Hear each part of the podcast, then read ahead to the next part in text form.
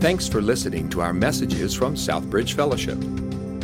For additional resources and information on connecting people to Jesus for life change, visit us online at southbridgefellowship.com. It is a privilege this morning. We're going to begin a brand new series for the next seven weeks, uh, looking at different parables. Uh, how many of you are familiar with the parables in Scripture? Parables are sort of these earthly stories that have this heavenly meaning. And although many of them are related to the kingdom and God's specific work, one of the things I love about the parables is that they teach us various things about the character and the nature of God Himself. And as we grow in relationship with God, what is so critical to us is to understand His very nature and His character. And so we're going to dive in this morning. If you have a Bible, I trust you do. Luke chapter 15. Luke chapter 15. Uh, we're going to begin here. And when I was thinking about this series and the stories that are, that are here in Scripture, um, I, I think the parables, number one, Jesus was an incredible storyteller. Wouldn't you just love to sit at the feet of Jesus and listen to him teach and instruct? All right, five of us would love to do it. What about the rest of us? Wouldn't you just love to sit? I mean, Jesus was an incredible teacher. And when he shared these parables, the neat thing, uh, when I look at it, I think these are probably some of the most incredible stories that the majority of people never really understood.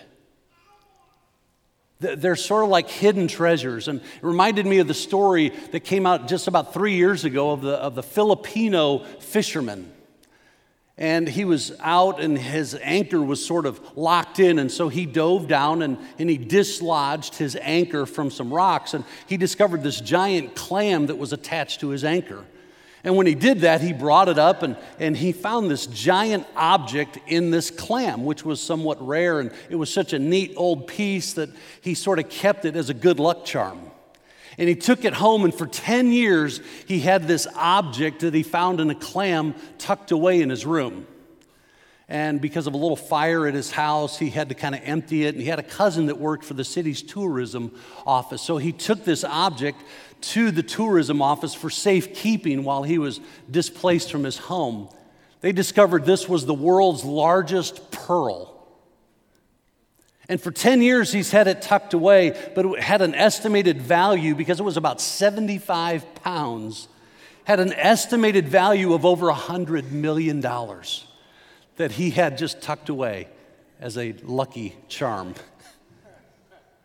These hidden little treasures. So this morning, we're going to begin in Luke chapter 15, beginning in verse 1. And, and when I look at this, there's really three simple truths as Jesus begins to unpack this great story. Look with me in verse 1, because the first thing we see here is, is a scandalous accusation. Verse 1 Now the tax collectors and sinners, that's you and me, we're all drawing near. Now hang on to three key words here near to hear him. And the Pharisees and the scribes, these are the religious people who wanted nothing to do with these tax collectors and sinners. They grumbled, saying, This man receives, there's another great word, sinners and eats with them.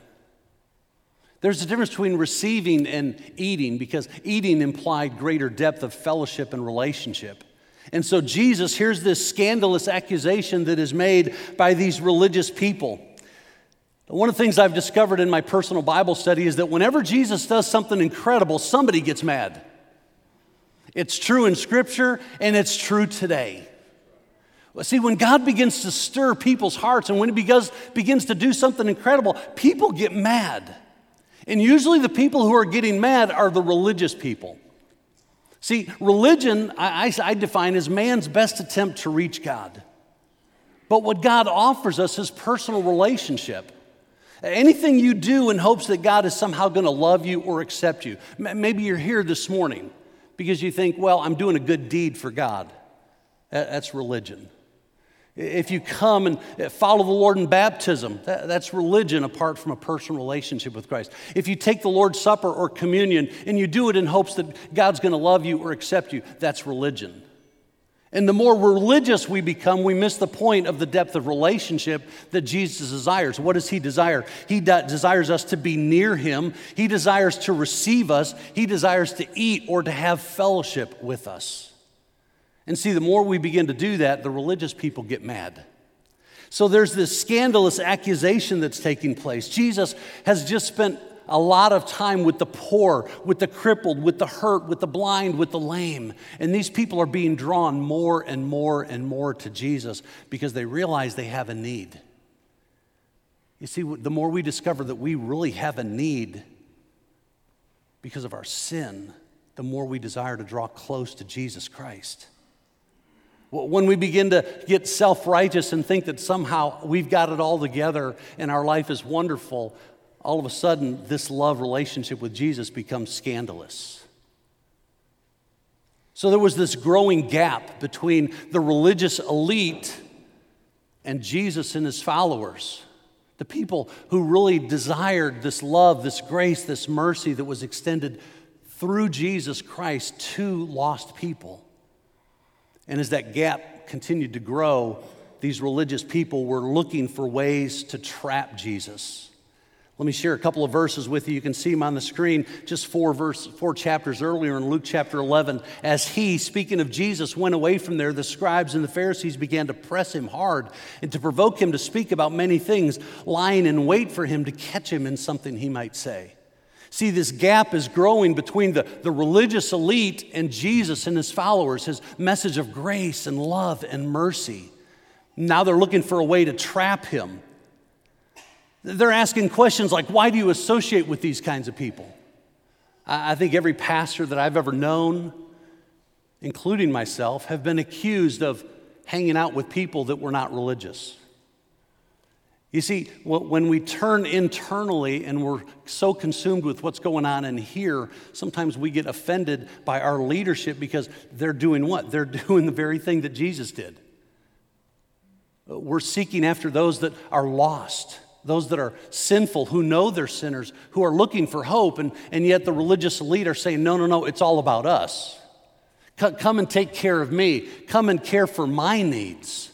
And so this gap is growing. Luke chapter 5, verse 27, because I love what it says these sinners, these outcasts in Israel, Jesus says, I've come to pursue them. I've come to chase after them, to give them hope.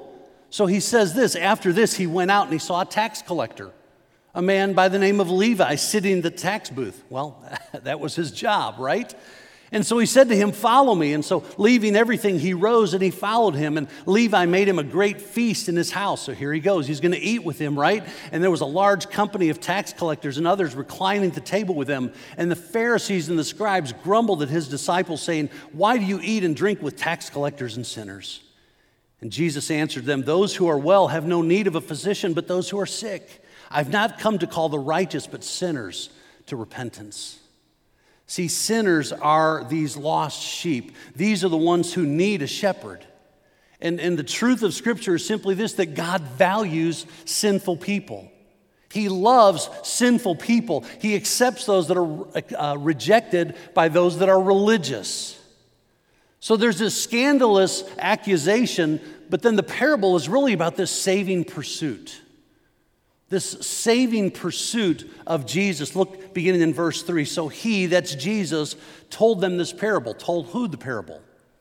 Told the ones making this accusation, these scribes, these Pharisees, these religious elite. Jesus looks at them and he tells them this parable. What man of you, having a hundred sheep, if he has lost one of them, does not leave the 99 in the open country and go after the one that is lost until he finds it?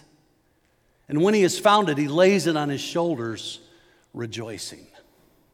Now, many scholars believe this entire chapter is, is three aspects of the same message of, of salvation. But we're only looking at this little part right here. And as Jesus was addressing these scribes, these Pharisees, the religious elite, they would have known exactly the context of what Jesus was saying. Because, see, it was the responsibility of the shepherd to keep care of the sheep. Most of them didn't own the sheep, they were working for someone, and they were responsible for every life of every sheep. Genesis, Exodus, the book of Amos all tell us very specifically that shepherds would have had to sort of pay up for anything that they lost unless they could prove that it was killed by a prowler or a predator. And so sometimes shepherds would literally have to go retrieve bones or something of, of sheep to prove that indeed a, a predator got this. And, and then they wouldn't have to pay. Otherwise, they knew it was money out of their pocket. So they clearly understood this idea of, of a shepherd wanting to leave the, the 99 to go find that one that was lost. The 99, not that they were not important, they were vitally important. But that one that was lost, that, that lost sheep was in danger. And so Jesus is speaking of those without salvation, those in need of salvation. If they're not with the shepherd, they are in great danger of what? Of an eternity separated from a God that loves them. So, what does he do? He leaves the comfort of us who are safe and secure in Christ to pursue the one who's lost. Maybe you're lost this morning. Maybe you're religious this morning. Maybe, maybe you know all the right answers, but you've never come to this place of, of letting Jesus rejoice over you because he found you, and in repentance, you turn to him.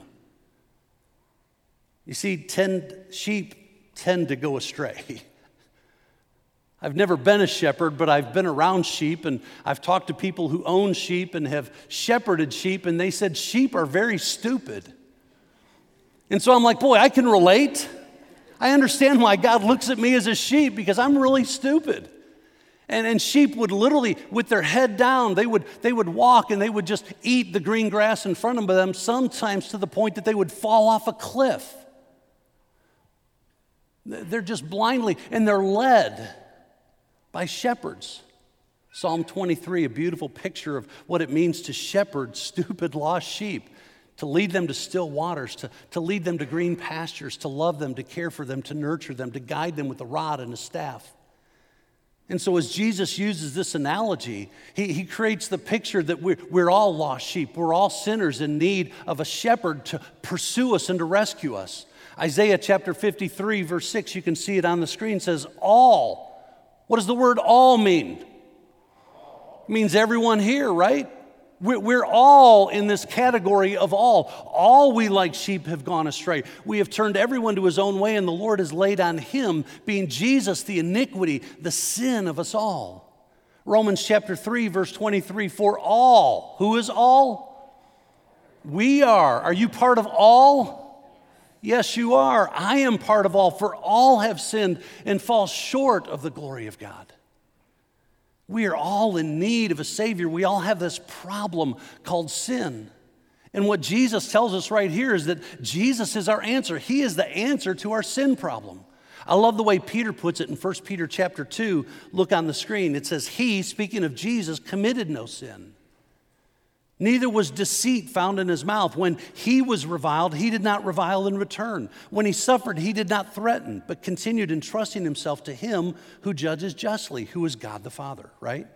He himself, Jesus, bore our sins in the body on the tree that we might die to sin and live to righteousness. By his, that's Jesus, by his wounds you have been healed. For you were straying like sheep, but have now returned to the shepherd and the overseer of our souls. Folks, that's great news because Jesus pursued us.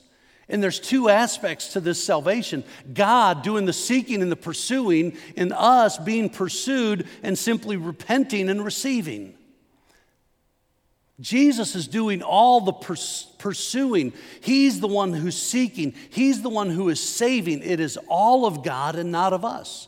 So there's nothing we can do to earn this incredible gift of salvation. It's simply God pursuing us out of His love and His mercy. See, we don't come to God on our own terms. We don't come when we feel like we're ready. We come when the shepherd comes and finds us. And He is constantly in the process of pursuing us. No matter how far you run, he's always pursuing you. Let me share some verses. Jesus says here in, chapter, in Luke, four chapters ahead of us, for the Son of Man, speaking of himself, came to seek and to save the lost. Jesus knew that was his job. That was the whole purpose he was here to seek lost sinners, people like me, people like you, people like all. John chapter 6, verse 44, as Jesus is speaking, he says, No one comes to me unless the Father who sent me draws him, and I will raise him up. The word draw literally means to enable him. So as God is pursuing us, We don't come to Him on our terms. We come when the Holy Spirit draws us and enables us. And you're here this morning, maybe you've never come to know Christ. I want you to know God is pursuing you. He's chasing you down, He's drawing you, He is enabling you to come to this place of repentance and forgiveness. John chapter 14, 6, Jesus said, I am the way and the truth and the life. No one comes to the Father except through me. Acts chapter 4, uh, verse 12 says, And there is salvation in no one else, for there is no other name under heaven given among men whereby we must be saved. It's all about Jesus. He's doing the pursuing. And so that begs two questions with me why and what? why? Why would he do that? Why would God pursue lost people who are sinful? He is a holy, righteous God. And so, on one hand, you have this holy, righteous God. On the other hand, you have me and you, all of us, like sheep who have gone astray. Why in the world would God pursue lost people? John chapter 3, a very familiar passage to us, beginning in verse 16, simply says this What? For God so loved what? The world. That he what? He gave his only son that whoever believes in him should not perish but have eternal life. But we have to look at the next verse to go with it. For God did not send his son into the world to condemn the world, but in order that the world might be saved through him. You see, God loves you. He loves you deeply. He loves you immensely. Why would he pursue lost people who are sinful? Because he loves you. But then I ask, what kind of love is that? What kind of love is that that loves the unlovable? That, that has this scandalous accusation made against him? What, what kind of love is that? Well, what I want you to understand in this passage is that God, by his very nature, is love. You see, sometimes we look at God and all of his holiness and righteousness and say, Boy, isn't God a, a loving, kind God? What we have to understand is God, in his very nature, is love. He's not simply expressing love to us as an attribute because it's part of who He is. Matter of fact, I love this picture. If you would, just kind of bear with me for a moment. What kind of love is this? It's the kind of love that God demonstrated from the very beginning of creation. Let me take you back to Sunday School 101. God created two human beings and put them in a garden. His name was Adam, very good, very good. One for one. Her name was Eve. Very good. Y'all doing awesome. Adam and Eve, all through the first chapter, the second chapter, they're doing great, but we're three chapters into the Bible. All of a sudden, they blow it. Don't they? The fall of all mankind hinges on Adam and Eve in chapter 3. And I love what it says in verse 6. It says, When the woman saw, saw that the fruit of the tree was good for food and pleasing to the eye and also desirable for gaining wisdom, she took. Took. She took for herself. Adam took for himself. When we look at the word took, took introduces sin. Sin introduces fearful hiding and separation from God. See, whenever we take something for ourselves apart from the nature and character of God, it's sin. People go, well, what is sin? And, and we immediately think of acts, we think of things that we do or don't do. Listen, sin, very easily defined, is anything contrary to the nature and character of God. So when Adam and Eve took of the, of the tree, took, introduced sin. The Bible tells, says in Romans 6 23, for the wages of sin is death. Death literally means separation. So when they took, it introduced sin. Sin introduced fearful hiding and separation from God. I don't know about you, but when I have unconfessed sin in my life, the last place I want to be is in the presence of God and God's people. I've watched for years as people fall away from church life, and I guarantee it's because there's unconfessed sin in their life there's not authenticity in relationship and small group life, and they're not in the discipleship role where someone is nurturing and caring for them and helping them to work through that sin. Maybe that's you this morning. But, but what happened? What happened when Adam and Eve sinned? What did they do? They went and hid, didn't they? What did Jesus do? What did God do? He pursued them. I love it. Down in verse 8, then the man and his wife heard the sound of the Lord as he was walking in the garden in the cool of the day. Now it tells you heaven's going to be a cool place. Not, not just incredible cool, it's going to be cool. It's very Midwestern, right? None of this hot, heat kind of stuff. I, I believe God's a Midwestern guy all the way, man. You know? Because it was the cool of the day. And, and look what it says here in verse 8 it says, And they hid from the Lord. So here's God realizing that there was sin and separation because Adam and Eve took, introduced fearful hiding and separation. What did God do? He pursued them. He wasn't going to let them simply go and hide. And when he found them, because he asked, he says, Where are you? He knew where they were. What was he wanting from them? He was wanting confession and repentance. He pursued them and, and he was simply seeking restoration of fellowship and relationship. And what did he do? The scripture goes on to tell us that he, he covered them. He took the blood of an innocent animal and he shed that blood and he covered them. He covered their sin. He covered their nakedness. He brought them back into right relationship. Hang on to this phrase with me, would you? From the very beginning, the very first sin until right now, the blood of the innocent has always been shed for the sin of the guilty. Adam and Eve sinned, caused separation from God, fearful hiding. What did God do? He pursued them. He pursued them because his very nature and character is love. Jesus came and, and he said, I've come to seek and to save that which was lost. I've come to seek Dave because he's lost and he needs a hero. He needs someone to shed innocent blood to cover his sin. And Jesus said, I'm going to do that for Dave. And I'm going to do that for you because I love you so much, I am in hot pursuit of you right now. So that you would know my love, that you would know my grace, that you would know my mercy. You see, I want you to understand this that in 1 John 4 8, it says, Anyone who does not love does not know God because God is love. It's part of his very nature, it is, in essence, his character. And I want you to know that God would love, even if there were no sinners, God would love because love is part of his very being. It's who he is. God has two kinds of attributes those that he possesses of himself, those are called his intrinsic attributes. Then he has what, are referred to as relative attributes. In other words, because of his intrinsic qualities and characteristics, how does he relate to his creation? So when we look at the very nature of God, what do we know? We know that by nature, God is truth. Jesus said, I am the way, I am the truth, I am the life. God in his very nature is truth, but when he relates to man, God's truth becomes his faithfulness and his care. God in his very nature is holy, and when he relates that, that intrinsic quality to mankind, it becomes justice. Well, love is one of God's intrinsic attributes. It's who He is, it's His very nature and character. But when His love is related to sinners, it becomes grace and mercy. See, because, because He is love, He looks at us and, and He extends His grace and mercy. Mercy is, is simply that He does not give us what we do deserve which is death and eternal separation. Grace simply says that He gives me what I don't deserve, which is a, a, fellowship and a relationship with Him and an eternity in relationship with Him. Grace and mercy is simply Him living out this intrinsic attribute of His love.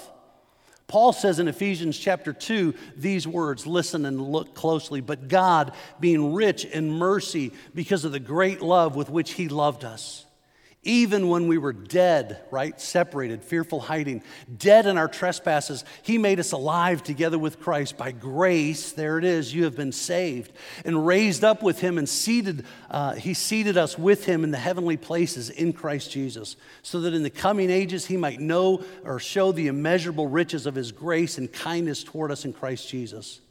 Verse 8 For by grace you have been saved through faith, and this is not of your own doing, it is the gift of God, not a result of works or religion, so that no one can boast.